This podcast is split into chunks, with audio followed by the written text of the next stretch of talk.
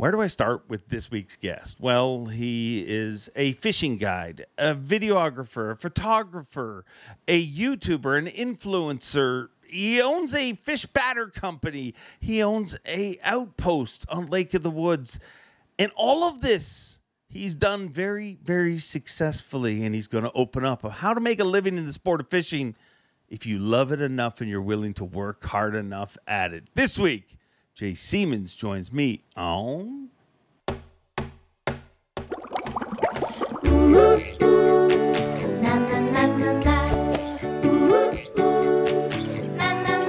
I'm Bob Cobb from the Bassmaster. Welcome to Mercer. Well, it must be Wednesday because here I am talking to you fine folks once again. And with that in mind, welcome one, welcome all. Friends, family, freeloaders, fishing freaks, you're all welcome here at the Awkwardly Honest Fishing Podcast that goes by my last name, which is Mercer.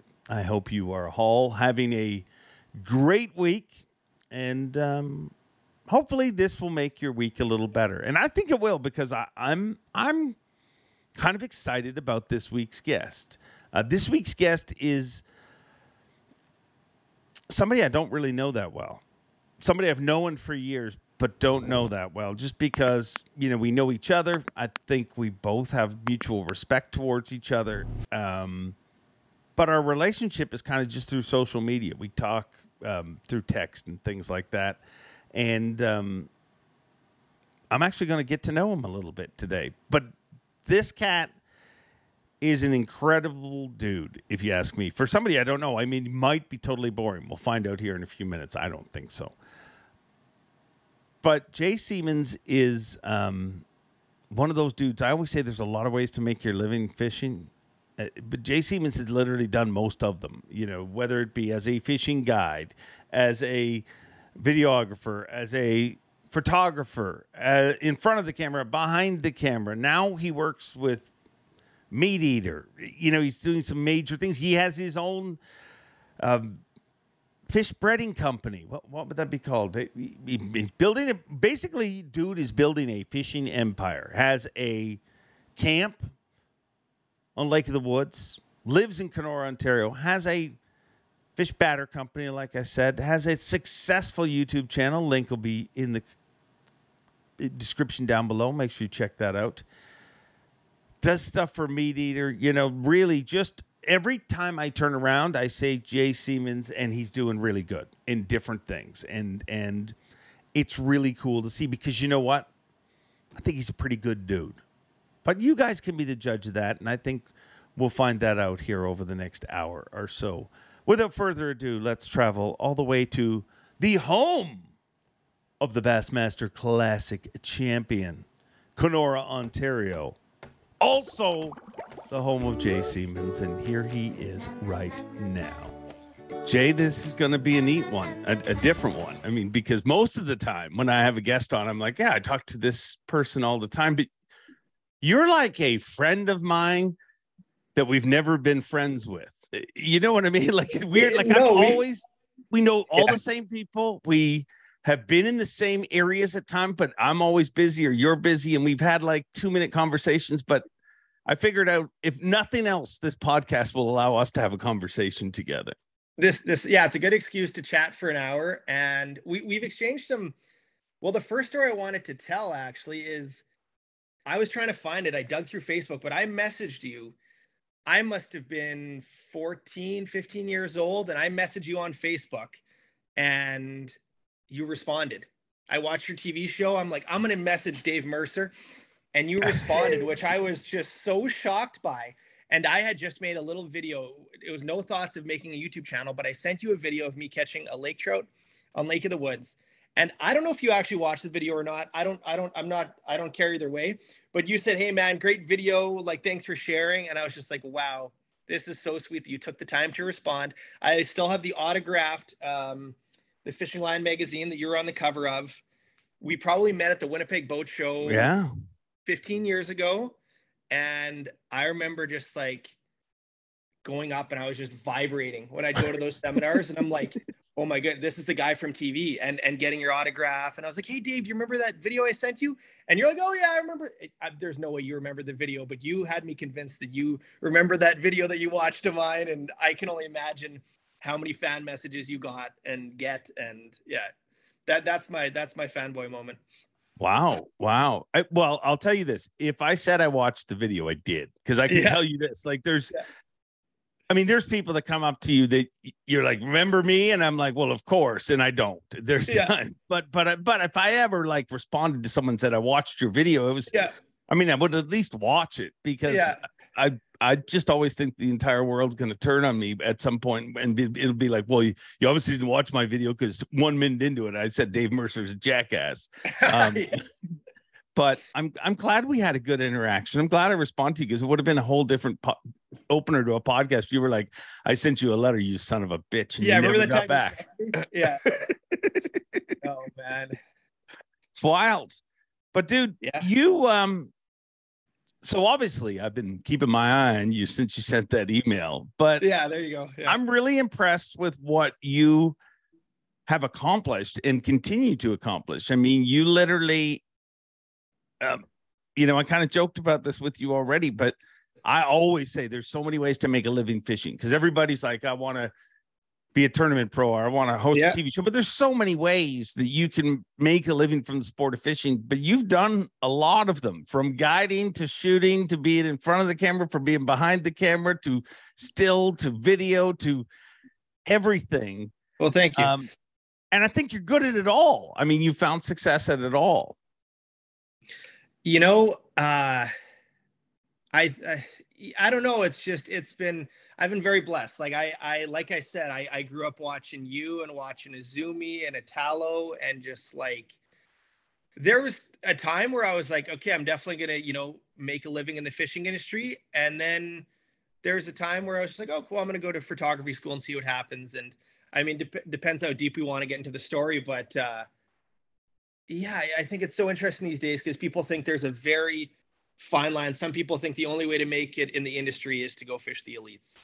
And I can tell you, I probably could have put all my effort into fishing the elites, and I don't think I'm a good enough fisherman to make the elites. Like, there's just I I never claimed to be a, a phenomenal fisherman. I I uh, I think having the video skills has helped open some doors and stuff. But yeah, it's I think it's just been dabbling with everything and then you never know where the next door is going to open and something is just i've always said yes I, I i have a very tough time saying no um to the point that you know maybe it overloads my schedule at times but saying yes has opened incredible things that i would have never would have never guessed yeah So is it all just a means to an end? Like at some point in your life, did you literally because I, tell my kids and I literally remember having this moment. Like I I remember being, you know, I guess I was getting, you know, I was 17, 18 or whatever. And I remember thinking, like, oh my gosh, school's gonna finish at some point. And because I would fish all summer long.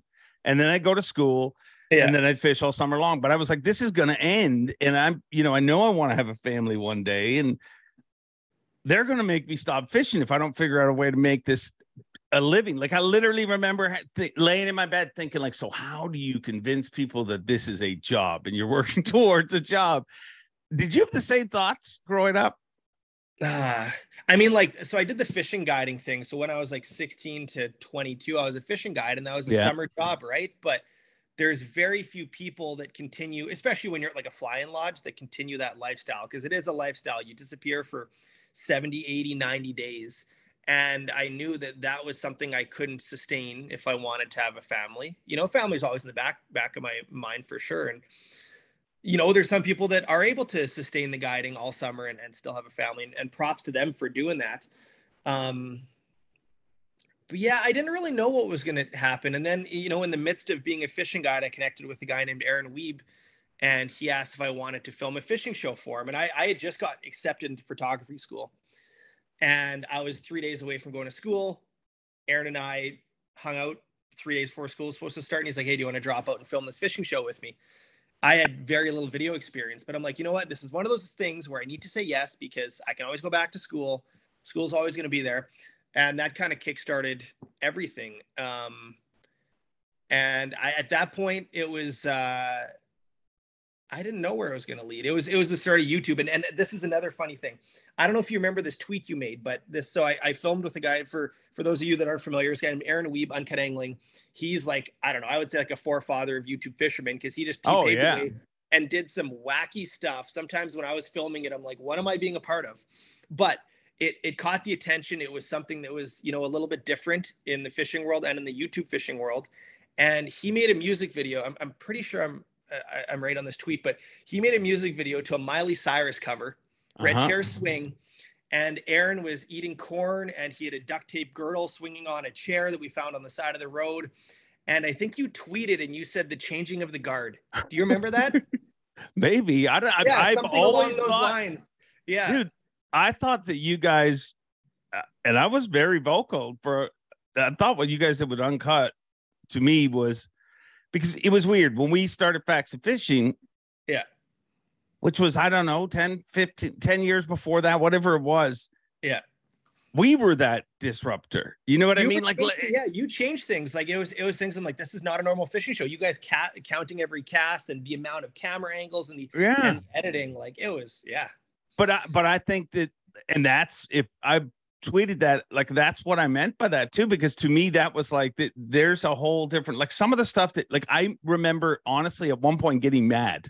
That's how creative you guys were, and I swear to you, I remember thinking, look, why didn't I think of filling my freaking boat full of bananas? This is some somebody Yeah. help me because these guys are coming up with, but it's that weird youthful hunger, and Oh. and and I think Aaron is incredibly talented when it comes Oh, to stuff he- like that. And and the conversation that I've had so many times with people is like, Jay, why doesn't Aaron make more videos? That I I could I I would be rich if I had a nickel for every time I had that conversation. It's like Aaron is such an artist and he his ideas are so out out of this world that he we would go and we would strike out five times in a row, but then he would and I wasn't a part like a lot I, I give props to Aaron on all, all that creative stuff, but like he caught a big pike with the YouTube play button when he used to be that Yeah. buckle, right? Yeah. And it's just like, what a wild idea that he's just like, I'm gonna make this happen. I'm gonna make a video of it. And and I think that was like he struck out a lot, but when he hit, it was just his videos, I feel.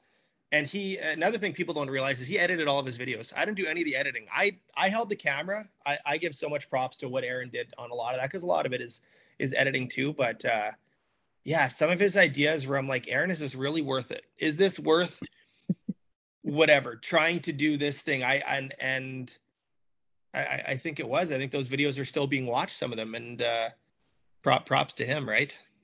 Yeah, yeah. It, it and Aaron's another guy who I've had conversations with over text, over social media and stuff. Yeah. Very little, like very little interaction similar to me and you, but but I mean, you, I, I'm a big fan of everything that you guys did. But but Thank so at that time, were you guys just literally? So you had no experience, like you showed up and I got to figure out how to turn this camera on. oh yeah, like Aaron, Aaron says, he's like, here's the budget. Let's buy a camera. You go on B&H Photo, pick whatever you think. So I'm just ordering camera gear. I have no idea. I'm trying to do as much research as possible.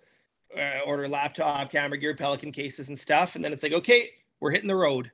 And like I've told this part of the story many times. And I remember like making that first video, and we're at some hotel in some tiny little town in eastern Manitoba, and he uploads the first video, and it gets 300 views, and we are losing our minds. We're like, how could 300 people be watching this video? And it, yeah, like if we knew at that moment, but it, it was interesting too because like if we talk to companies or accommodations and we're like, hey, here's what we're doing. We have a YouTube channel. And you're like, oh, YouTube channel. It's like, yeah, we don't didn't really want- care at all. we don't we don't care. Like, what's a YouTube channel? We don't we we do TV shows, we do billboards, and that and that's how they did their sponsorships. And Yeah. I mean, we can dig more into this, but now it's just like YouTube is one of the first things I feel people, you oh, know, oh yeah, myself exact personally. Opposite. you know? Yeah. It's the exact opposite now. Now I- it's like, cool, you're on TV. My parents watch that. Tell me what you do in social media. yeah. Um, yeah, no, it's it's amazing, and I remember that change happening in the industry as well. Like I remember, I, I've told the story a bunch of times. Like it was, I had social media as part because for whatever reason, I was an early adapter on Facebook or whatever, and and all these different social medias as they came. And I was putting that in proposals and stuff, and and and companies literally were like, "Yeah, next page." Yeah. like they didn't care. And then it was like one year, all of a sudden, I remember that January, people started coming back to work after Christmas, and I was getting Yeah. calls from those same companies. They're like, "Remember we were talking about social media? Let's talk about it a little more." And now, Yeah. man, it's incredible how things have changed. Like it's easier to get a, I think people think it's harder now, but I think it's easier to get a fishing show or make a mark in the fishing world than it's ever been in the history of the sport. it it used to be. I was talking to the Fishing Canada guys, and they were saying that like the camera gear at the start, or Don Lamont, who had a Manitoba show back in the day, he said your camera gear was you know fifty grand, your airtime was maybe fifty to hundred grand. You're like hundred grand in, and now you take your iPhone, whatever, and it shoots better quality than those cameras did back then. And you Yeah. can edit it on your phone, and you can post it for free, and anybody can see it. You're not buying airtime, so it's like it's added more competition, but also I really I get the comment lots that oh, YouTube fishing is saturated. I still think there's so much room. Like I, I think there's tons of room for more people to do, especially localized stuff. Like I love seeing stuff shot. You know, I mean, the only other guy that does YouTube videos in my area really is Jamie Bruce. I know you've had him on Yeah. on podcasts and stuff, and he, you know, he's self-taught, figured it out in the middle of fishing tournaments, and he's crushing it. You know, and there's I think there's room for more people, right?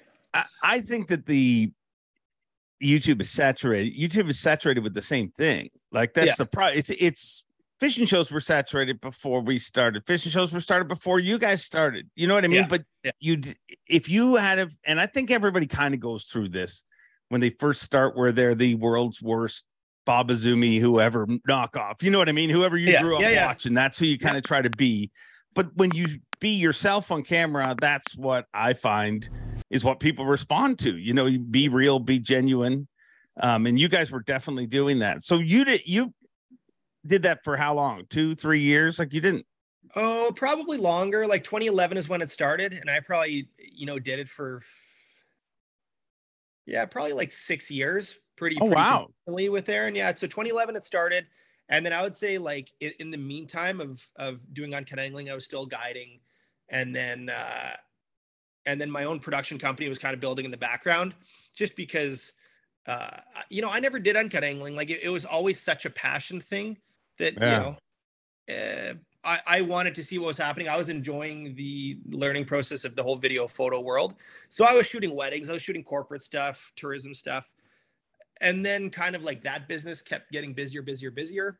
And then Aaron, uh, for any of you who have met Aaron or talked to Aaron, he he's just he's uh he's just a very unique dude. And and part of also filming fishing shows, I know you understand this, is scheduling is the worst thing because you're scheduling around a bite and you're scheduling around weather. And to book a trip months out is pretty difficult. So i- for aaron too it was almost his own conscience was like jay i don't feel right like you keeping your schedule wide open for me. He's like you've got this business going and then aaron started self-filming more. So it, people ask you know was there some split? Not at all and i've done projects with him since. But it was just like aaron started doing self-filming it was easier to go on moments notice if you're filming yourself. Um, and he obviously got better on the filming side of things as well. And then my media business was growing and then kind of i stopped filming uncut. I was filming my own like my production stuff.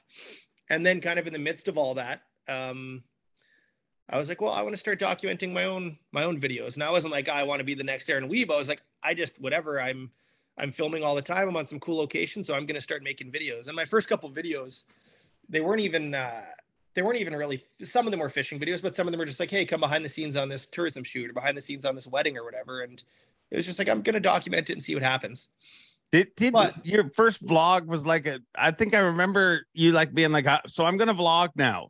Yeah. I guess I'm just gonna do this. And Yeah. uh oh and it's it's like tough it's so cringy to watch those because i'm just like it's tough to watch myself in front of the camera some of the editing all, all that but like that's that's the only way you get better and and whatever. I wouldn't i wouldn't change it for the world but you watch some of those videos and it's like okay i had you know i still feel watch my videos i'm like hey i got a long ways to go. Um but yeah that was probably like 20 probably 2018 where i started taking youtube a little more serious. And then uh you know a couple people hopped on board to help support it at the start. Um, and then you know it, it was like i was doing 90% corporate video, 10% YouTube, and then the next year it was 30% YouTube, 70% corporate work.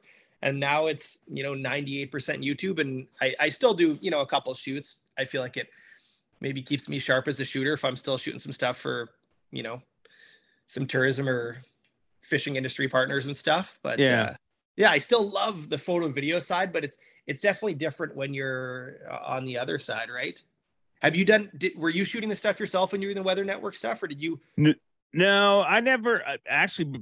I've been shooting more stuff myself in the last number of years than I ever did. At one time, Yeah. I never shot any of it. I was, Yeah. you know, I would just fire ideas out there and we just go try to do it. But um, the YouTube thing forces you to shoot more yourself. I think, and I think just scheduling your life, like you know what I mean. Like even even this, even to if Yeah. we did this in a more cumbersome way where I had to, you know, get a shooter here and do whatever, it, it just I, Yeah. my, I'm always on the move. Um, before we move on, though, one of the things you mentioned, do you think it's a good thing?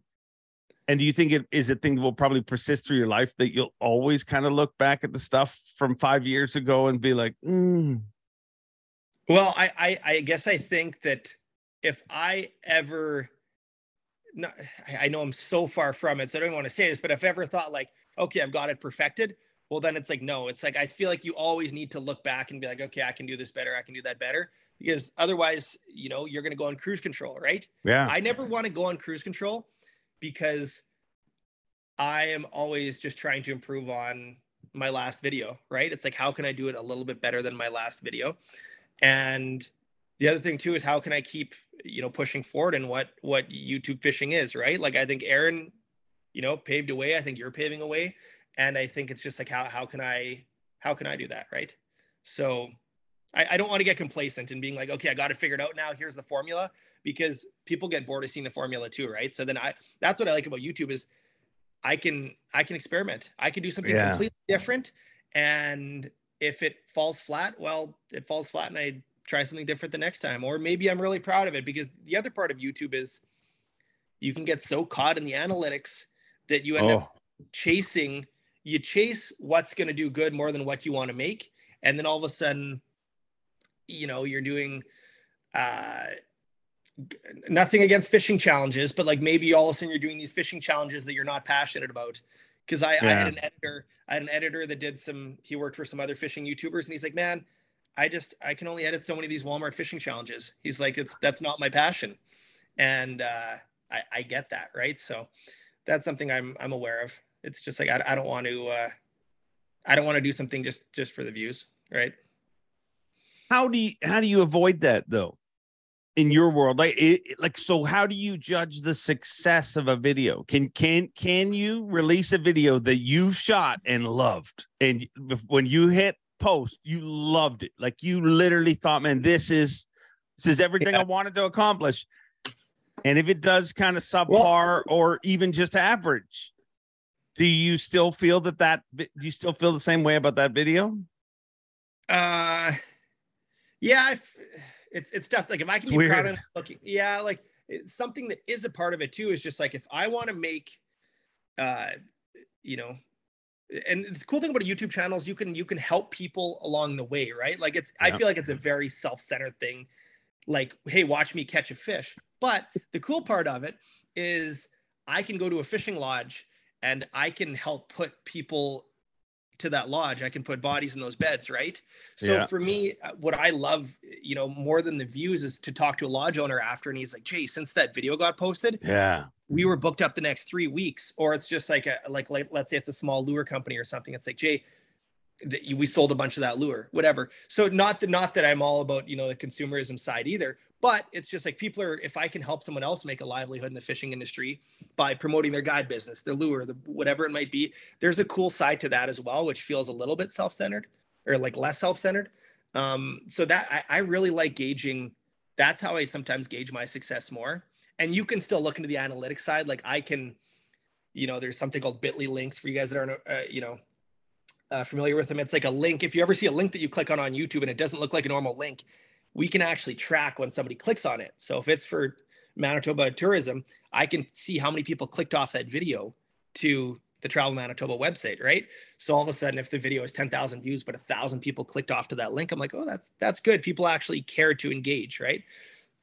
It's sweet to see a video get a lot of views though, too, right? It is sweet to see a video get a bunch of views. And uh but then it's uh yeah, no, I don't know. There's there's there's different angles to it, but the comments the comments are dangerous too because if you take the negative comments and you got to take the positive comments and vice versa. So it's but it, it, you know sometimes you get some heartwarming comments that are like hey I, I went a comment just the other day was hey my son watches your videos we went to the fishing lodge because of that and we made some amazing family memories and i'm like that yeah. that's as good as it gets right there you know so it sounds like to me and not to play counselor but it's it's literally you just want to make an impact. It's no but because the the the genre or whatever you want to is changed it becomes different. For example when you were a guide yeah. you probably love that same feeling where there was a kid and you know that kid's family that had caught in this fishing trip they'd never caught a fish but that kid caught the biggest fish of their life. And you know what i mean? And, and yeah. the tougher it was to get that kid to catch the fish the more rewarding it was for you that you know the parents reaction to seeing that kid get so it's you, you just want to make an impact and yeah. i think i think that's normal. Yeah. Yeah i don't know it's it's just i i think back to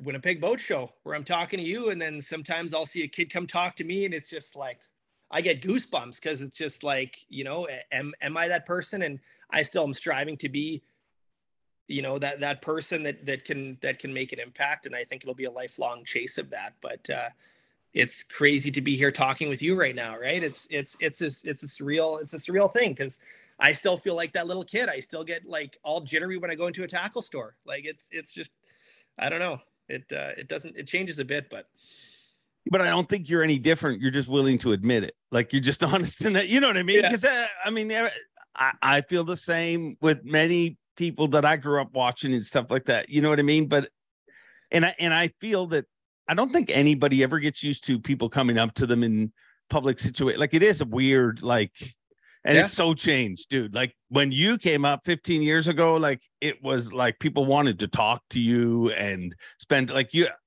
I don't know. I don't remember our interaction, but I'm sure you would have spent a bit of time yeah. as much time as as the situation would allow. Now yeah. people come up and they don't even want to talk to you; they just want a selfie, selfie with you. Yeah. Like literally, boom, you feel violated. Um, but I, I think most people, you know, in that situation don't feel like they are that guy. I just think they think like I have an impact on I can have an impact on this kid and it, it should be positive. I mean, yeah. you would hope. Um, yeah. So along the way, long story short, you know, you start shooting, you you start shooting more stuff yourself, you're vlogging, and now you're you got a very successful YouTube channel yourself, and you're doing stuff with MeatEater. How does all of this happen? Yeah, I don't. I, I think the craziest thing is you never know who's watching the video when you put it online. Yeah. And that always that always shocks me because there could be people from overseas, there can be people anywhere really, right? You put it online and yeah, there's X number of people that comment or will message you, but then there's people that just watch it and go on their way and and whatever. And uh, you know, my my wife doesn't consume much hunting and fishing, but she media, but she uh she started watching MeatEater on Netflix and just binged watch all of it. And I'm like, cool, it's a show we can watch together. I I, I love MeatEater. Steven Rinella has done a lot for the outdoor industry. Yeah. Uh, and then you know that happened, and then all of a sudden, you know, one day, I guess three springs ago, get a message from Miles Nolte, who was one of the fishing guys at MeatEater at the time, and he, and he was like, hey, like we've been watching what you're doing. We'd like to you know work together in some in some way so that kind of started a relationship with them. I've got a, a, series that I've done for, I guess I've done four seasons of it. I think the fifth season's coming out this winter. They're like mini seasons, but uh, producing content for for the MeatEater YouTube channel. And yeah, it was just uh,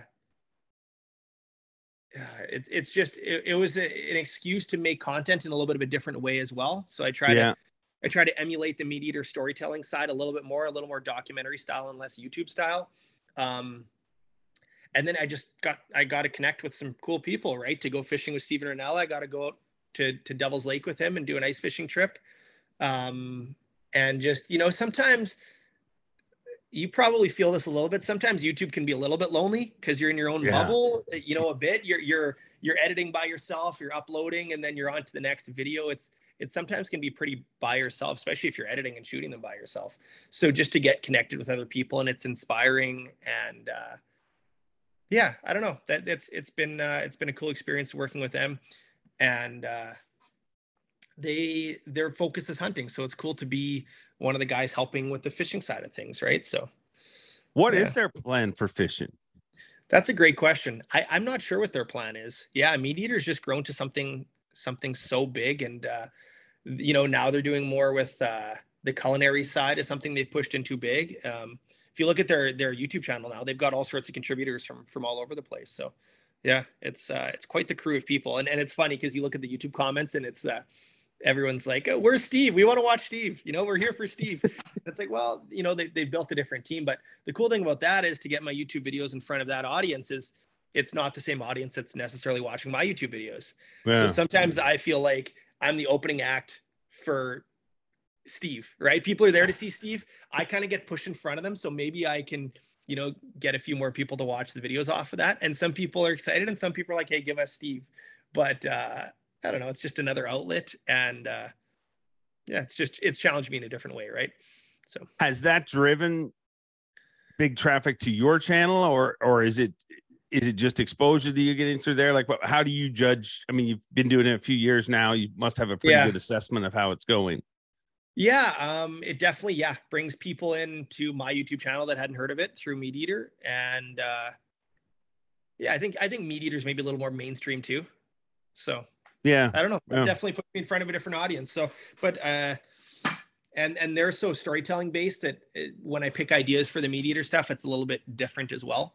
Sometimes I'll pick something more story based than fishing based. So I got some unique ones coming out this winter. I went out with like an Aboriginal commercial fisherman and got to pull nets for walleye and stuff on Lake Winnipeg, uh, and just Huh. just unique stuff. I did another one where I went to one of the biggest ice fishing derbies in Manitoba. There's like two three thousand people there, and we documented that experience, and that that's a pretty funny episode in itself. But yeah, just just focusing a little more on on story for some of that stuff because that's what MeatEater like. When you look at the crew of MeatEater and Steve himself, they're writers, like they're journalists yeah foremost and they just happen to do the, the video stuff now and that's been a big part but yeah it's uh it's a cool crew of people yeah yeah it's i mean they're storytellers and Yeah. and that's i think whether it's tv whether it's youtube whether it's whatever that's who always wins. You know what i mean? Like it in the long run like the people that take the time to tell the story like it it's jerry mckinnis god rest his soul one of the most amazing things that like everybody that ever worked with him it, like repeatedly he'd just be like does that tell the story? Is that helping tell the story? And when you think about things like that you know you just become better at whatever me i mean that's what people want to hear these these stories these tales Yeah.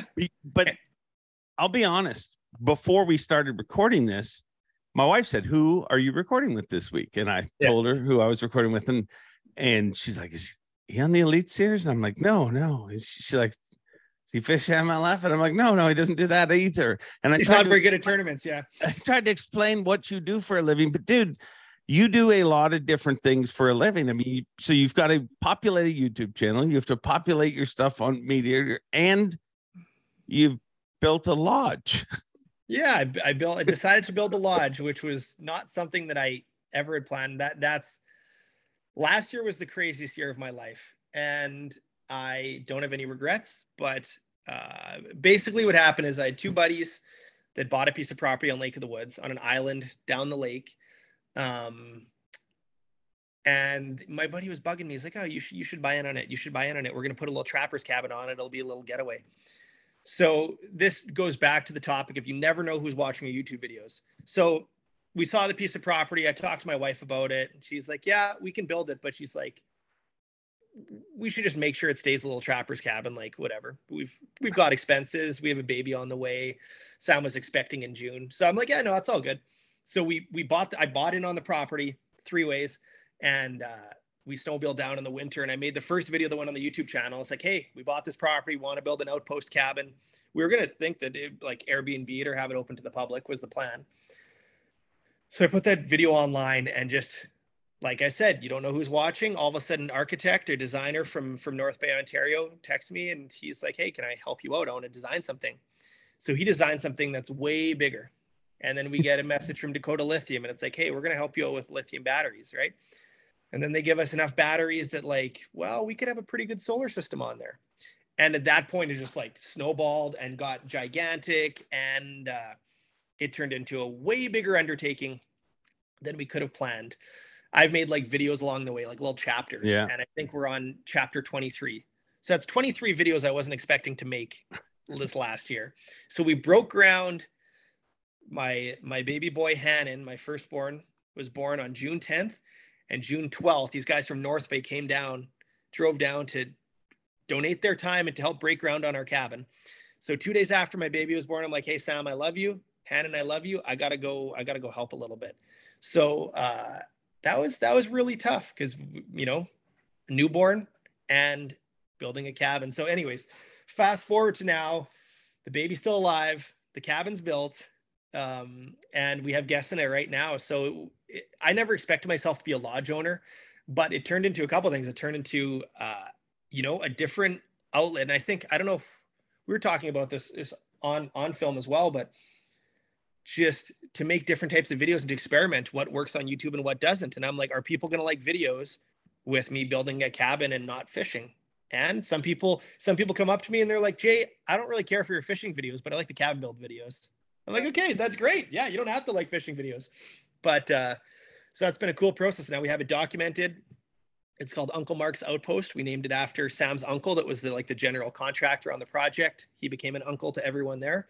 And now we've got a little oasis on Lake of the Woods. That'll be a place I can bring my family, film videos in the future. And, you know, we want it to be profitable, but we want to leave an impact with it as well. So, you know, eventually I think some sort of fishing camps will be ran through there or give it to, you know, we're already talking about, you know, opening it up to a, a family that hasn't had the opportunity to go to a fishing camp and give them a week there. That's something that'll be happening shortly. Um, so yeah, just something that I learned a lot about building. It, it met new people along the way, and and uh, man, there was people that watched the videos and wanted to help from all over the place. Yeah, so it, it's been wild. So the people that are booking it are any of them viewers that booked it, or is it just? No, I would say a decent amount are people that kind of got pulled into the pulled into the YouTube playlist of that of those videos, and so we've had people we've uh, not fully booked, but you know, kind of half booked, which is which is all right. We got some time for ourselves, so you know, I'll be headed down there, you know, in the coming weeks to pre-fish for the big bass tournament. So I got to stay at the outpost and have a sweet place to stay. And, uh, but yeah, I never expected to be a lodge owner. I was just like, man, be, but it's, it's not a lodge. It's more so an outpost. Um, but it's, it's a little more luxurious. I guess it's a nice outpost. When people think out, outpost, they think pretty, pretty rough, but we had a lot of very talented people working on it. And I, I guess another reason is just, you know, you talked about doing more than the YouTube channel is who knows where YouTube's going to be in five to 10 years, right? Yeah. Like, um, there was a time not too long ago where a lot of hunting YouTube creators, their videos got demonetized. Scary. And if you look at the trajectory, there is a chance that if hunting gets shut down first, fishing could be next. Like I don't I don't want to be negative, but like who knows, right? I, I don't think that's gonna happen. I think fishing is safe for a long time. But what do you think about that? I hope it's safe for a long time. I mean, Yeah. but I, I would have thought that hunting would have been safe. You you know what I mean? Like I, I Yeah. get I I it's weird that I mean it I don't think I, I don't understand how YouTube should want to shut down hunting at all because you, you have to make the choice. You know what I mean? Like at least on regular TV, you can argue with somebody that didn't want to watch that, watched it. You know what I mean? Like there's a whole other argument where if that person that watched it knew what they were watching and like Yeah. do what they were really eating, and I think that they've realized that what they do is probably barbaric, more barbaric. Yeah. than the hunting. Yeah, exactly. That's yeah. a whole other argument, but but what I'm saying is in my head, I can see why hunting has a harder time on TV versus like YouTube. You have to go to the channel. Like, yeah. so I don't have to know. click on it. Yeah. I don't know, but but I mean, like most of those things, they're the decisions usually made by somebody who has very little experience in in the outdoors and and doesn't understand. You know, you spend any time with people and, you- and they understand that process and what's going on, they become very you know defensive of it and they understand it but to me i would hope fishing's safe but but i feel very much like you where i'm like who knows? Because Well, you- yeah, there was no warning. Like it wasn't like all of a sudden some of them were. It was like they woke up one morning and like the who's who of everybody was just demonetized and it didn't matter who you sent an email to or how many contacts or subs you thought you had nobody cares. Yeah. Yeah, it's it's uh and then that's the thing too is just like I love YouTube videos, making YouTube videos. I love the freedom of it yeah and it's something I want to do for the rest of my life.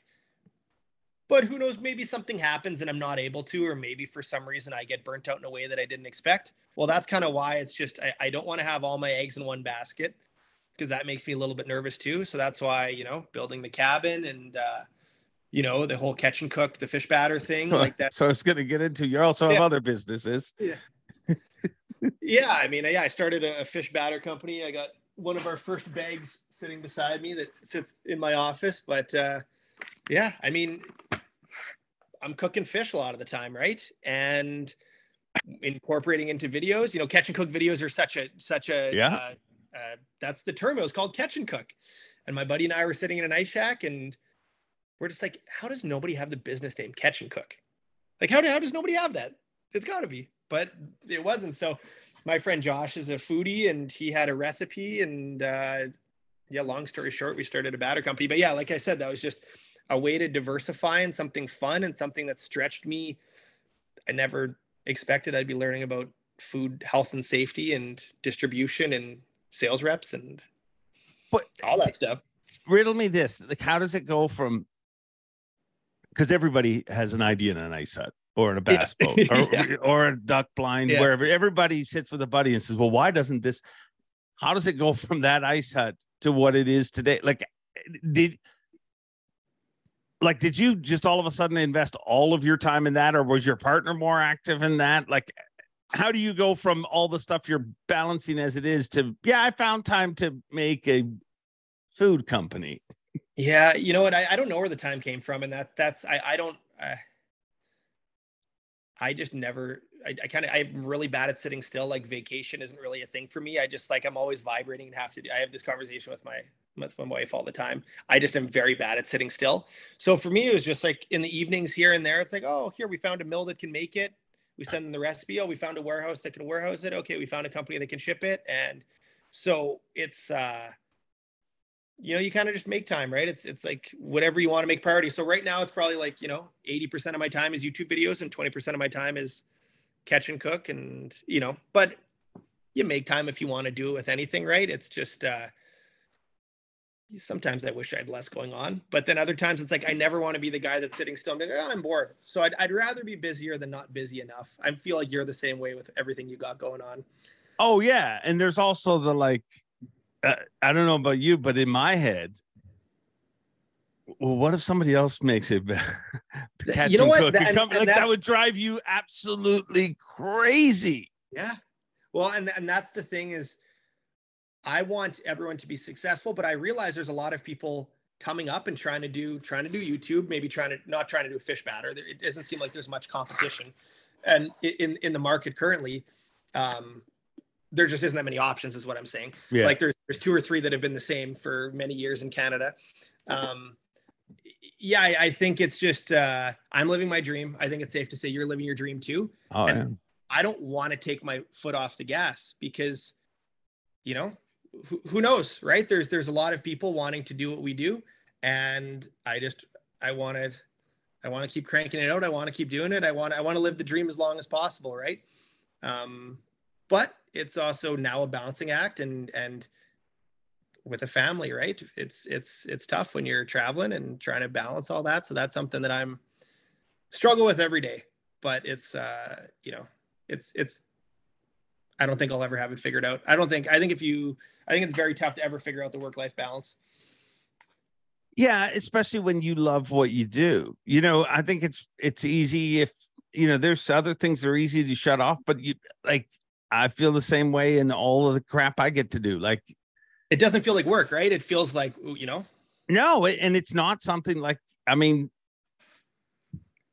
when I started doing the bass stuff, people were like, "Oh, well, that's a full time job." It, well, yeah, but I don't want to leave my other job, and I don't, you know what I mean? Like, there's Yeah. there, there's. I just think life's about our opportunities, and some of them you'll do for a very long time, and some of them, and some of them that you think you'll do forever, are shorter than you. You know, you know what I mean. You never know. Um, Yeah. So, what is your long term? Do you have a long term goal, or is your goal just to just to live life to the fullest? Yeah, yeah. I don't I don't have a long-term goal. Um I just want to keep I, I think like videos I, I do I do love the side businesses and all that. It it it uh I guess keeps my brain working in different ways, but like I love the creative side, I love the videos. And and what I love about YouTube is just those memories are cataloged forever. I can go look back and I can see uh the day I proposed to my wife while we were musky fishing. And I can go back and I can see fishing with my grandpa who's 90 years old and all those things. And it's just like, uh, I could get emotional talking about that, but it's, it's just, those are such special memories. And the fact I'm able to make a living is, is, is fantastic. But like just having all that stuff cataloged and there's something about video that is just so special as well. Um, I just want to keep, you know, cataloging my life and I think it'll be pretty cool for my boy to watch it when he's 20 or 30. Maybe he'll be embarrassed by a lot of it. Who knows? But how cool it'd be when you're 80 years old to look back and watch season one of Facts of Fishing and be like, this is what I did. This is, I did this and that. And like live life to the fullest and made an impact like that. Yeah. I don't, there's, there's a lot to be said for that. I, I want to just keep pushing of what's possible with, with YouTube fishing. I think if there's a season in my life that allows for it, I'd love to try to do daily videos for an amount of time. I'm not sure if one of my favorite YouTubers is Casey Neistat. He did daily videos for like 3 years Uh-huh. straight. I think there's just something so cool about that and so raw. And maybe there'll be a time in my life where I can do that for half a year, a year, who knows, right? But just trying to push what's possible and uh, you know m- make an impact on the way and teach i like i like teaching people too because it's it's good to take people on adventures but the teaching stuff is like i don't know who your who is your figure that that got you into fishing when you grew up on my dad you know what i mean like i, I think Yeah. pretty traditional my dad into but but uh, but i also think like a lot of it was it, because my dad introduced my brother and sister to fishing just as much as me and the, and Yeah. they you know they still fish just because i fish really Yeah. to be honest like you know like um they they weren't but from the first day i fished. I, don't- I that's where i think there's this weird thing that's and it's and i i feel it especially with the outdoors. And i think and maybe I'm just thinking it's because it's the industry I work in, but like fishing from the moment I, tr- it didn't matter what influence, you know, my dad influenced me, but then I took, at one point I was showing my dad stuff, you know what I mean? And, but I, I was, just, and you see that in the outdoors. There's certain people who like, it's almost like it's in your genes. Like you have to, uh, my daughter's the exact same. I don't hunt. I've grown up around a lot of hunting, but I just never, my family didn't hunt. I'm nothing Yeah. against it, but just didn't. Dude, when I realized how addicted my daughter was to the outdoors was the first time I took her somewhere to shoot a bow.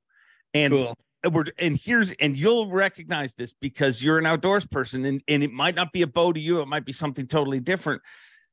But she's driving home, we're driving home in the car, and I listened to her and she's watching a video of her shooting the bow, and I think she's watching it because she's you know trying to critique it or whatever, but she's holding the phone, she's not even watching, she's holding it. And I'm like, what are you doing? She's like, I'm listening to that sound. And I'm like, what's that sound? And she's like, that sound when the bow, like, let, and it's a sound that, like, if you don't have that, if you don't have that weird, yeah I need to do, you don't, you don't even hear that sound. It's just similar to sounds that we hear on the water. You know what I mean? Like yeah that, that you identify with, but you don't, other people don't even hear them. They just happen. So I think Yeah. there's a, why do you think you're that much into fishing? Like, do, do you think you were Uh, always going to be this way?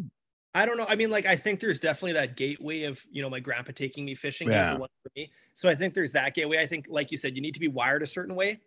And I think that's just my brain never stops spinning. And that's what I like about fishing. It's different every time. And I love the, the technical aspects of it. Um, I think that's why I like it so much. But yeah, I think it's also just like getting that person in. And that's, I, I guess, for making videos too, it's just like you had your dad, I had my grandpa. What if, what if I didn't have that person? Would I Mhm. still? would I have would it have been would it have been then a, a, fishing show later? And it's just like if there's any chance to be that person in someone's life on the teaching side of things, then I think that's a that's a cool angle to look at it as well. So yeah, yeah, no, that's one of the most gratifying feelings. You know, whether it be through TV, YouTube, like to have people come up and be like, "I caught this fish because." Yeah, yeah, yeah. It's just it's cool. It's just a very cool. um it, and it's a way to you know, you know, and I think that's what everyone wants. They want to impact the world around them. I, I would think. I mean, if you don't feel like you're, and I, I think that's how life. You want to, you know, you want to impact the people around you too. Like even on smaller, like whether it be friends, your relationship with your wife. You know what I mean? Like yeah. you, most successful marriages want to keep their partner happy. Yeah, you know what I mean. That's part of uh, of wanting to, you know, impact the world. Um, so who inspires you? Whether it be hmm. YouTube or outside of YouTube in your in your regular life, like like when I say someone inspires you, I'm sure there's more than one person's name that pops in your head, but who inspires you? I mean, there's there's different there's different layers to that because there's people that inspire me as creatives. Yeah and but they might not i mean like this this might sound harsh they, I, I don't know them on a personal level. So i don't i don't necessarily know their their morals and all that stuff. If like it's like a musician it's like i really like their music. They might not be the best person. You know what i mean? Because you never yeah. really know the person. So there's people that i know on a closer level uh you know friends and family that it, it inspire me. And i'm just like i like those those personality traits. I like their patience. I like their tenacity. Different different things right? Um but then you look at the YouTube side, and I'm just like, oh, I really like Casey Neistat. I really like Peter McKinnon. Um, just some some YouTubers that have have done things on a unique level there. Um, yeah, definitely. Aaron inspired me a lot when I was starting off, just because he set the bar. He set the bar for for a lot of YouTube stuff, and I I didn't necessarily know at the start where this was all going to lead me. So I don't know. I think I'm inspired by through a lot of a lot of different uh, things. I think the Linders are probably a pretty oh, part of it. Like yeah. and and oh, and this is something that I'm trying to navigate too. Is just like the Linders did such a good job of incorporating their faith into what they do, and you know whether you're a believer or not, it's just like that. That's a core fundamental of who I am, and it's just like how do I how do I weave that into what I do because like if you watch a Linder's show, he's got the devotional at the end of the episode, and it's like that's that's pretty cool. And I know I, there's some stories of him standing his ground where I think there's a network that said if you have your devotional at the end, we're going to pull your show. And I, I I think he just said, "Okay, pull the show." And it's just like that is standing firm on your beliefs. So yeah, trying to trying to figure out that he's uh th- those guys are are pretty special. And I've never met Al and really very high on my list. I yeah, I would I would love to meet Alan. He's not far away. I might have to just make make the trip, but uh, yeah, he's he's done some some pretty cool things. Yeah, he's.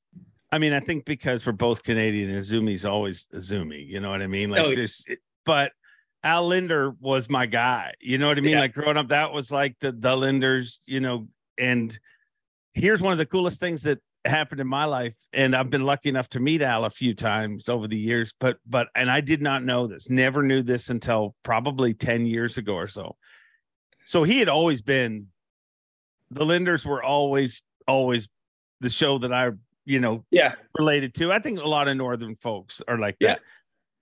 But um i found out like 10 years so i literally we I mean, this my show started as like the 60 second fishing reel, then it went into facts fishing. I had no idea, whatever. So facts fishing yeah. just sounded good together. That's it. They were little short tips, made sense. The original name of In-Fisherman for the first two years was Facts Fishing. I had no idea. Like I had no. so yeah, to me, at yeah. that point, when when Al told me, I was like, "That's one of the coolest things on earth." Because like for me, no it, idea, like I had already, I'm already sick of the name Facts of Fishing. It just went. I, I wish I'd have called it something way more creative. Trust me, but we're stuck with it. But it's cool that there's that kind of connection with them, and they're they're incredible people. All of them, all yeah. of them, really, really incredible. I can't believe you've not met him, being as close as you are. I know, I know. I I, I need I need to make that uh, make that happen. But uh, yeah, definitely, definitely an inspiration, and he's uh, man talking about doing the same thing again and again think about how many fishing episodes that guy has filmed, and that that's that's impressive. And Yeah. the articles written and, and all of that. It's uh, you know, and and his the one thing I'll say about the Linders and all of them have it. Um and I think everybody who really makes it in this sport has it.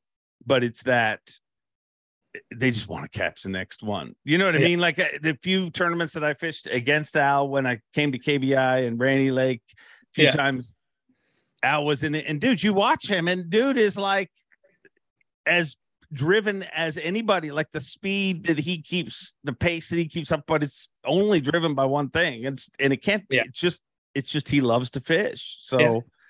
it's uh it's like something he has to do. Is fishing something you have to do? I I think so. Yeah, it's uh and it's so weird now because people are like, "Well, do you fish without a camera?" And I'm like, "I I don't. I actually started fishing without a camera for the first time recently because we're living uh we're spending the summers at, at my in-laws lake house. And uh, my baby boy will wake up at six in the morning. And so we got the boat in the water. So we go out and it's just me and him. He's a year old. He doesn't really know what's going on but we go fish. So that's like the first time i've started fishing without a camera. And it's it's it's pretty relaxing.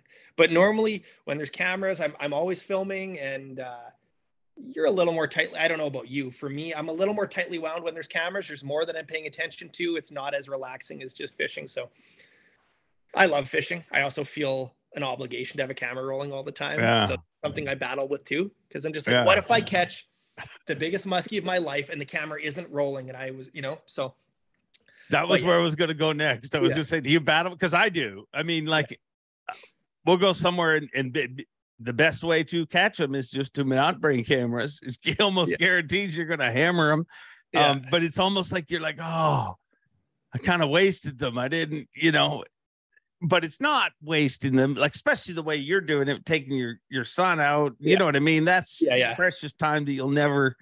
Trust me, you will never regret any moment you've spent with your kids ever. Yeah. Um, um, you know, even the stuff that it's so funny because you guys are probably going through so much of it right now, but like my kids are 19 and 16, right? So, but I remember my kids when they were your kids' age, you know, and I remember all the things. And like me and Sarah were talking the other day, it's like for like three years, our son had these horrible night terrors, and he would come like you'd just hear his feet.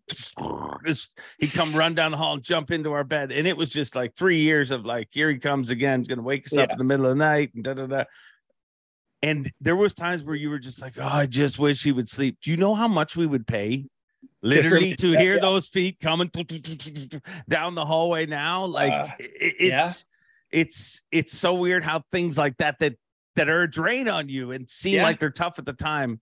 It's all the crap that you're gonna or the regret, not Yeah. regret, but want to. Like I mean, I love my son as he is right now. It's you know he's there's so much there's cool things we get to experience together now, but time is limited. Yeah. I mean, uh Yeah. last week's guest said it right, man. You can't buy time, and uh I feel like you figured that out early on though in life like i just feel like for what whatever reason you just seem to be one of those people who who values experience.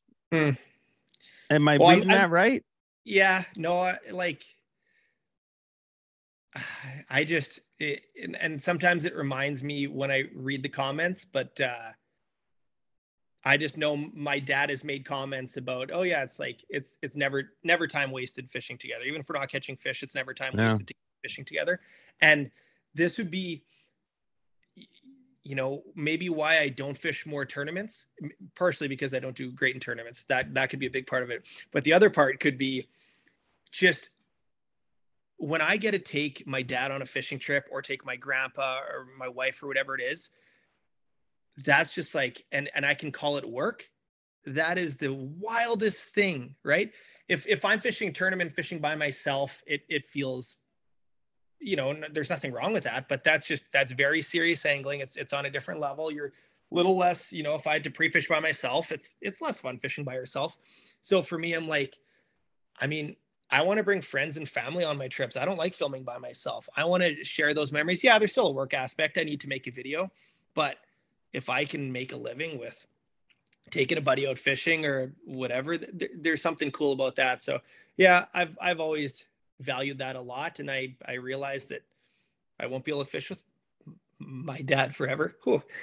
Um, or my grandpa. I took my grandpa on a flying fishing trip last summer.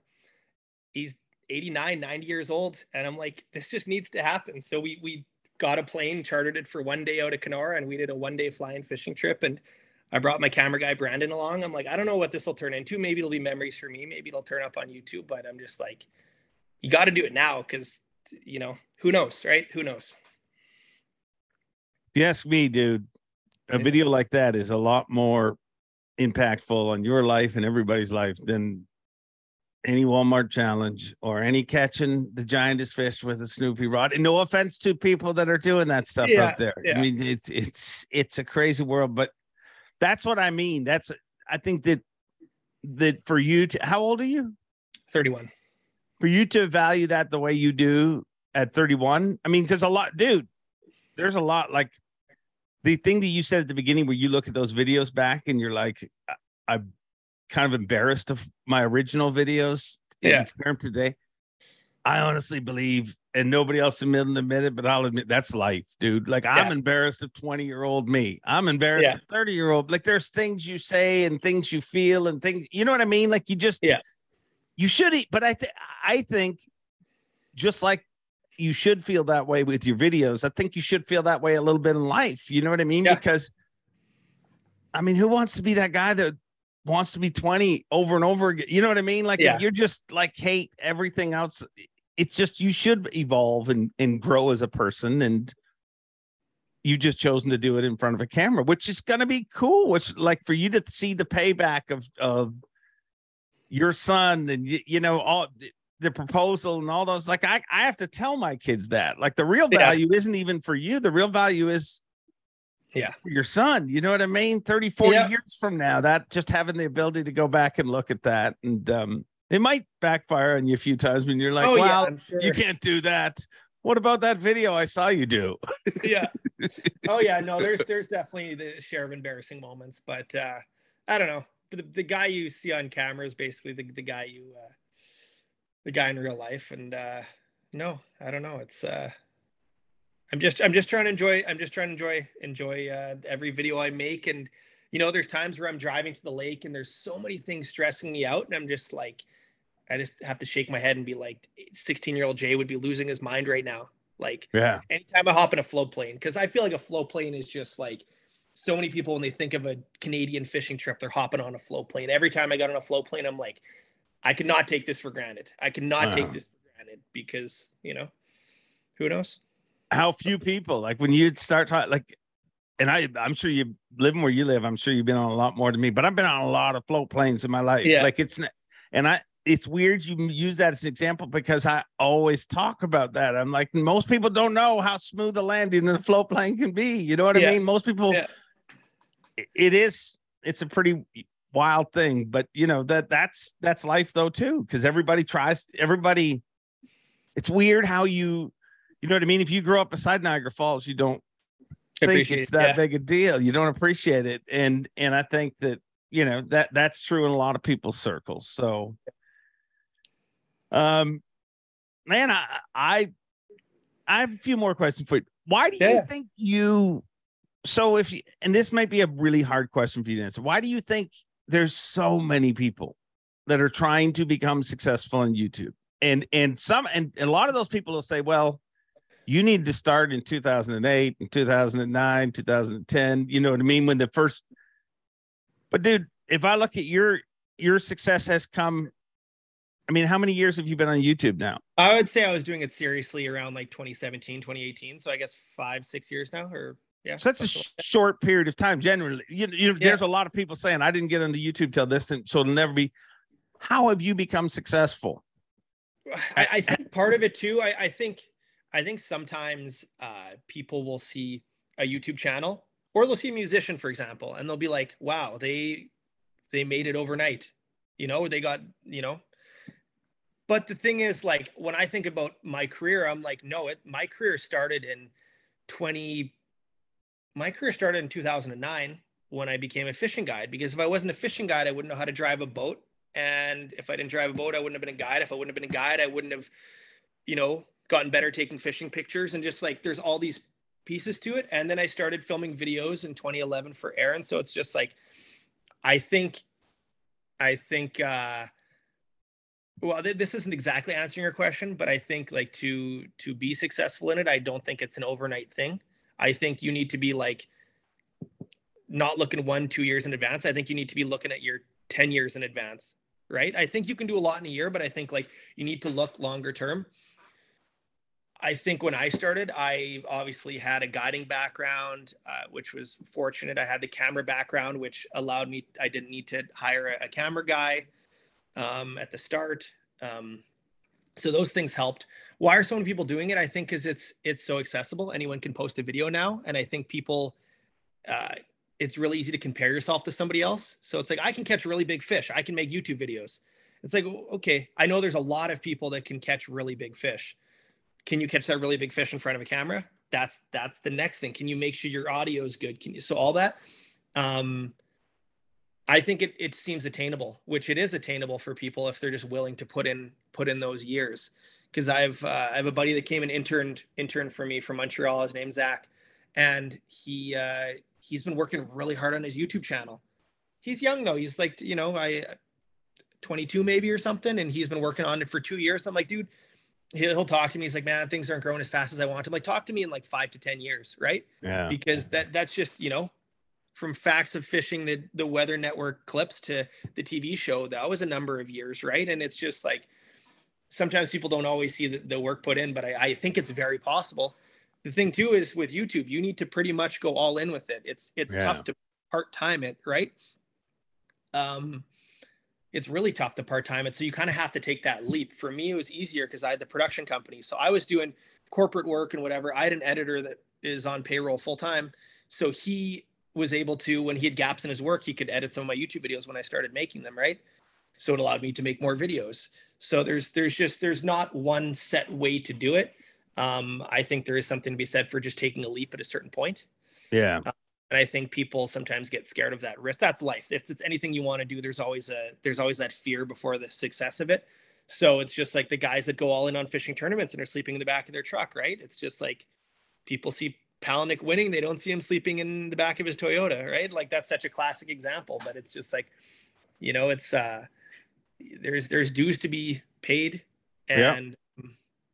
yeah, I think there's lots of room for people to do it like I said, but I think you need to be willing to a lot of late nights. There was a lot of times where maybe I wasn't hanging out with my friends. I was editing by myself till three in the morning.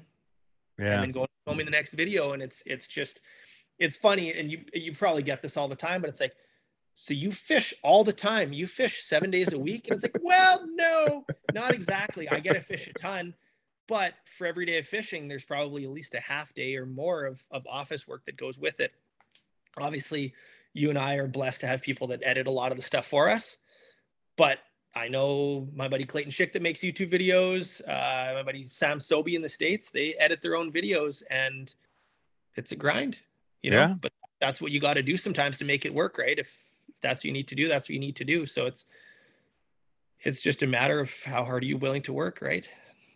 I think, dude, I, th- and I, if you, the people who listen to this podcast have heard this over and over again, but I say, I think that's at the end of the day, there's two principles that get you where you want to go, whatever it is, whether it's the, it doesn't matter what you, it's your work ethic and being a decent person to people. Cause at the end of the day, like there's so many more talented people than people, you know what I mean? But talent fades.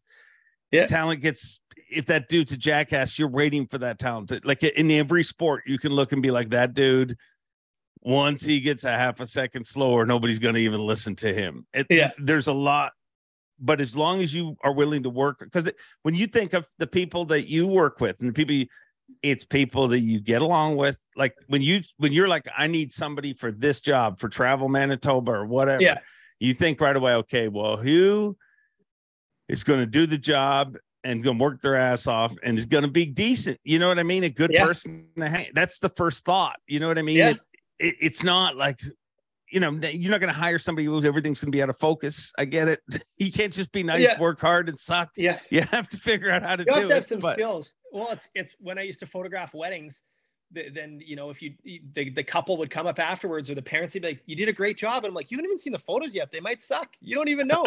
But if, if you're you know friendly and you treat everyone with love and you know that's that's 90% of it. And and you know how it is. It's it's who you know how you treat them. And yeah there needs to be some skill there. But uh i think that's that's lower on the totem pole. Yeah hard work and be a decent person and dude i i think you you are definitely that well thank you I think this is it, dude. I think that's all I got for you. I don't know. We can do. I, I honestly could talk to you for days. Because hey, do you do you ask people to like, comment, and subscribe anymore? Have you just I, you just I left it I to? do have some questions. I have some YouTube questions for you. Oh, let's do this. Okay. You, YouTube Shorts. How has YouTube Uh-huh. Shorts affected your channel? Because I saw your channel blow up. I want to know your overall thoughts on. Yeah, well, we'll dig more into it. I just want to hear your thoughts first on it. Oh, YouTube Shorts is huge. I mean, it's been huge for for this channel. It's been, you know, it's been the number one driver. I mean, and and um, so I'm a huge believer in it.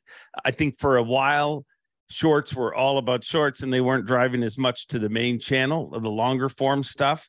Yeah. Now they've kind of fixed that, um, and it, that seems to be getting better. Um, but yeah, no, I, here's where I'm at with YouTube Shorts. It's so weird. I love them, Yeah. but I hate what's happening. And what I mean by that is I love the success that they've brought to Yeah. our channel. I love that I've, you know, I've got obsessed with shooting underwater footage a number of years ago. And I love the fact that like again, you said you can experiment to YouTube. That was literally just an experiment because I mean, Yeah. I'd cut longer videos of fish, but all of a sudden, once I started just putting these quick like eats up, just one eat, and now you just see how many of them are like it's it Yeah. obviously became Crazy a thing. views. Well, I Um, looked at your channel. It was at 70,000 and then all of a sudden it's at 220,000 or whatever it's at now. And it's just like, whoa, that, that, and that's great. And it's just like, you saw what was working and capitalized on it.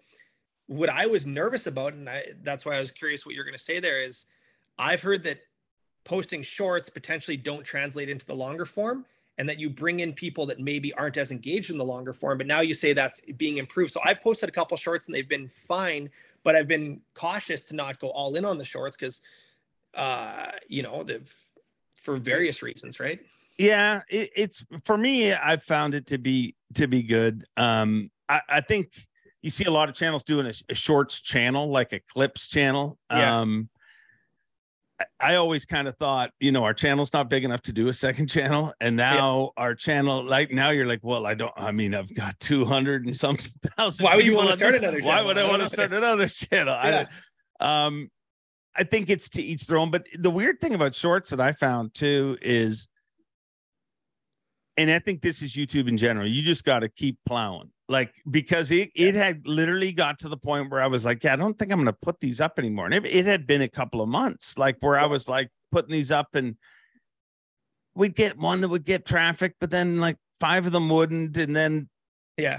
all of a sudden they started picking like it was literally I was literally just about to be like I'm not wasting any more time on those and one of them was like I'm like that is a million plays what happened to that Yeah. video and then you just start so I, I think it is you know it is one of those repetition things just like all of YouTube you know what I mean like if somebody watches one of your videos and likes it they're going to see more of your videos over the next Yeah. few days and Yeah. if you can get them to watch another one then they're going to see and it just continues on so i think it's good but here's the negative that i was going to like what i think is horrible is it's dementing people's minds like the, the yeah. Like the- attention span is just flip, oh flip, flip. What What's tough is now when you open the YouTube app on your phone, the first thing you see is shorts. You don't Yeah. even see. That's what it it it defaults to seeing shorts, and and shorts are great. But when I go to YouTube, I go to YouTube for longer form content. If I wanted shorts, I'd go to Instagram or TikTok, right? So I, I find I find that well, they know that that's why shorts are first because they don't want you to go to tiktok Yeah, anymore exactly. Yeah. um no no i agree with you but and i just think like it's just demented for your mind like to, Oh, to yeah. me it's like i take one of those under some of those really cool underwater eats dude when i was i've explained to people i'm like when i was a kid that is in freaking In-Fisherman tv commercial right there like Yeah. the way that fish comes up and inhales that bait you Yeah. put a little music there to it and a tagline and it is a tv commercial that you will watch for the next Yeah. 10 years and love it now it's just like boom you're just like it's non the next, yeah. i just feel like I feel like everybody absorbs stuff, but nobody really like, dude, ask people what they think of Game of Thrones. Like it's a popular show. Yeah. Yeah, you really, really start asking people, say, well, tell me about it. What is what is Game of Thrones? And uh, there's dragons and fire and Yeah. I don't really know who that person is, this person, but I watch Yeah. every week. It- it- Yeah. you know what I mean? But I think that that's our world is becoming weird that way, where it's just too much instant gratification. Like, Yeah. but and, and that's that's what I do like about YouTube is if I can get someone's attention for 20, 30, 40 minutes. I, I, I appreciate that because I know how valuable time is these days. So if I can actually get someone to sit down and watch, so that that's something where I and a podcast, right? If someone sits and listens through an hour podcast, that's that's pretty cool. Like they've got to really care to to do that. So yeah. thank you to anyone that's still listening at this point. Well, hopefully, because because you mentioned experiments, and this is an experiment. I mean, I, I could have just gone and had an Elite Series Pro on, but yeah, we decided to see if anyone would watch this show. But I, dude, and then at the end of the day, too, I also think it goes back to something you mentioned too. Like you just got to make content that you are proud of, and not that I the wouldn't have been stuff you wanna proud of make, to yeah. do. Like, but like you're a guy who like I just keep seeing things, and I'm like. I gotta talk to Jay. Like, you know what I mean? Just because there's so many different things that you're involved in, and, and I keep seeing them pop up. And uh, you know, I, I I think people will dig that, you know, there's if you're willing to work hard, there's ways to make a living in this sport. Well, And- yeah, it's it's you don't. I and I mean, you're surrounded by tournament pros, but you don't have to be a tournament pro. I and I feel like there's just so much room for being a creative, you know, content producer. And yeah, there's there. Back to what you said. There's a lot of work. How hard are you willing to work? And uh, you know, it's not going to be it's not going to be overnight. But how like, come yeah. I got one last question. How Yeah. come how come uh how come Aaron's not a Guggen? Like how is he not like I agree with you where he was one of the forefathers of the sport. Like how yeah, does he just not want like does he just not want it? Um, man, that's a big question, and that's something you might. Yeah, I don't know. Like I've, I've always said that uh, there's like a, a a business to artist scale. I, I Uh-huh. love. I love. I just I like the entrepreneurial business side of stuff. That's just not Aaron's passion. he just is an Aaron's- artist. Aaron's Aaron is so far to the artist side that he would turn down a brand deal to make sure he's making the best video possible, which is so admirable. So admirable. Yeah. Right. So I mean, that's why there's a reason why, you know, I, I can say this because Alex Peric is a friend of mine, but there's videos that Alex has posted that they get posted, they get their views, and they may never get viewed again. There's videos that Aaron has posted that will get viewed for the next 30 years to come, right? yeah. and that's that's just the type of content they made and the directions they went and you know aaron hasn't been posting for a while and we all hope he starts posting videos again i think he's just you know hanging out for a bit but who, who knows that's the beauty of youtube you can come back and start posting videos whenever there's no schedule and you know I think it's also part of the beauty of him.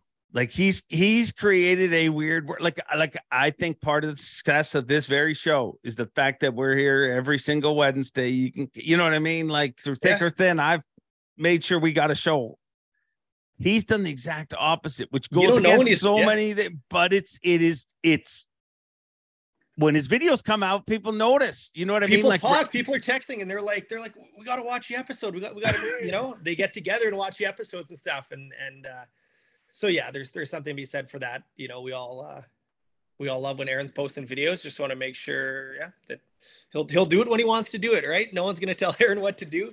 He's he's uh he's always gone to the beat of his own drum and that's what we love about him. And uh yeah so who knows? He for all we know the next video could be coming tomorrow or it could be coming in six months or yeah, But, yeah. When, when are your videos coming out next week? Yeah, I don't really schedule them too much, but I Oh, you don't do a schedule.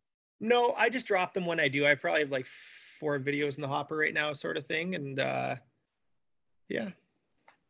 Yeah. As I finish them, they go up. I have a tough time sitting on videos. The only videos I will sit on will be if I film ice fishing videos in like March or April, and then I'll release them in November. um, when people are excited for ice fishing, sort of thing. But other than that, I like to post videos. I like to have them pretty current, and that's such a different thing from TV too, right? You're not sitting on episodes that uh, maybe shot a year ago. It's Yeah. Man, TV is so restrictive too. That's what I find. And I know any of the networks we deal with probably hate me saying this, but I, I just Yeah. I've hated the fact forever that like sometimes the opening segment should be Longer.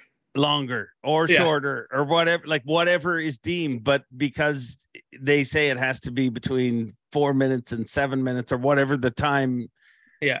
i hate how like there's a lot of a lot of roadblocks in tv where where and and hey that might also be the future of youtube there may be more roadblocks down Yeah. the road but but it is a much freer easy thing and it's kind of like a podcast you just talk for a while until you feel like you've yeah. talked enough and then you say goodbye and i think we're there yep. Yeah, exactly. no man. It was it was it was good uh good chatting. It was this was long overdue. yeah yeah well let's keep in touch and hopefully somebody watches this episode and we can do this more often but i'm pretty sure people will tune in um i'll get all your info and put it down in the link below if you're not following this guy you should be it's good great content um on youtube and and and he does a lot of neat things like we've talked about Well, thank you, Dave. I've I've uh, looked up to you over the years, and uh, it's been an honor chatting. good talk. If you ask me, that is a great dude with a great outlook on life. And um, as if he's not successful enough already, I'd say he's got a very, very bright future because uh, he loves it enough and he's willing to work hard enough at it. And I mean, when he said, I- just kind of relate with him with that whole like, yeah, I don't have enough time to do the things I do, but I don't want to say no to any of the things I get to do and um, it's a good way to live life. And I thank Jay for being our guest this week. And I guess I'll get back to the monotonous task of trying to convince someone to be our guest next week. And while I'm doing that, Bob Cobb, how about you take it away? Enjoy being. Have a great week, everybody. And now I'm supposed to say, Bob Cobb, take it away. Thanks for watching. Please like, comment, and subscribe because Bob Cobb of the Bassmasters told you to. You hear?